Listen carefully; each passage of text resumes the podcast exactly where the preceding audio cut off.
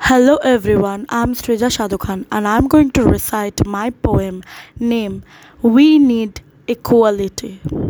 Take me to the place where there is no gender discrimination, where girls are not kept back at home cause of the society dates. His dream has been a dream, but her dream is only for kitchen. Break the shuttle and cut the crap. Everything a woman can do in this world. Woman wearing short dress doesn't invite rape. She is born as a goddess nurturing the life cells with and giving birth. How society compare a girl with a boy? Why she have to leave everything she has?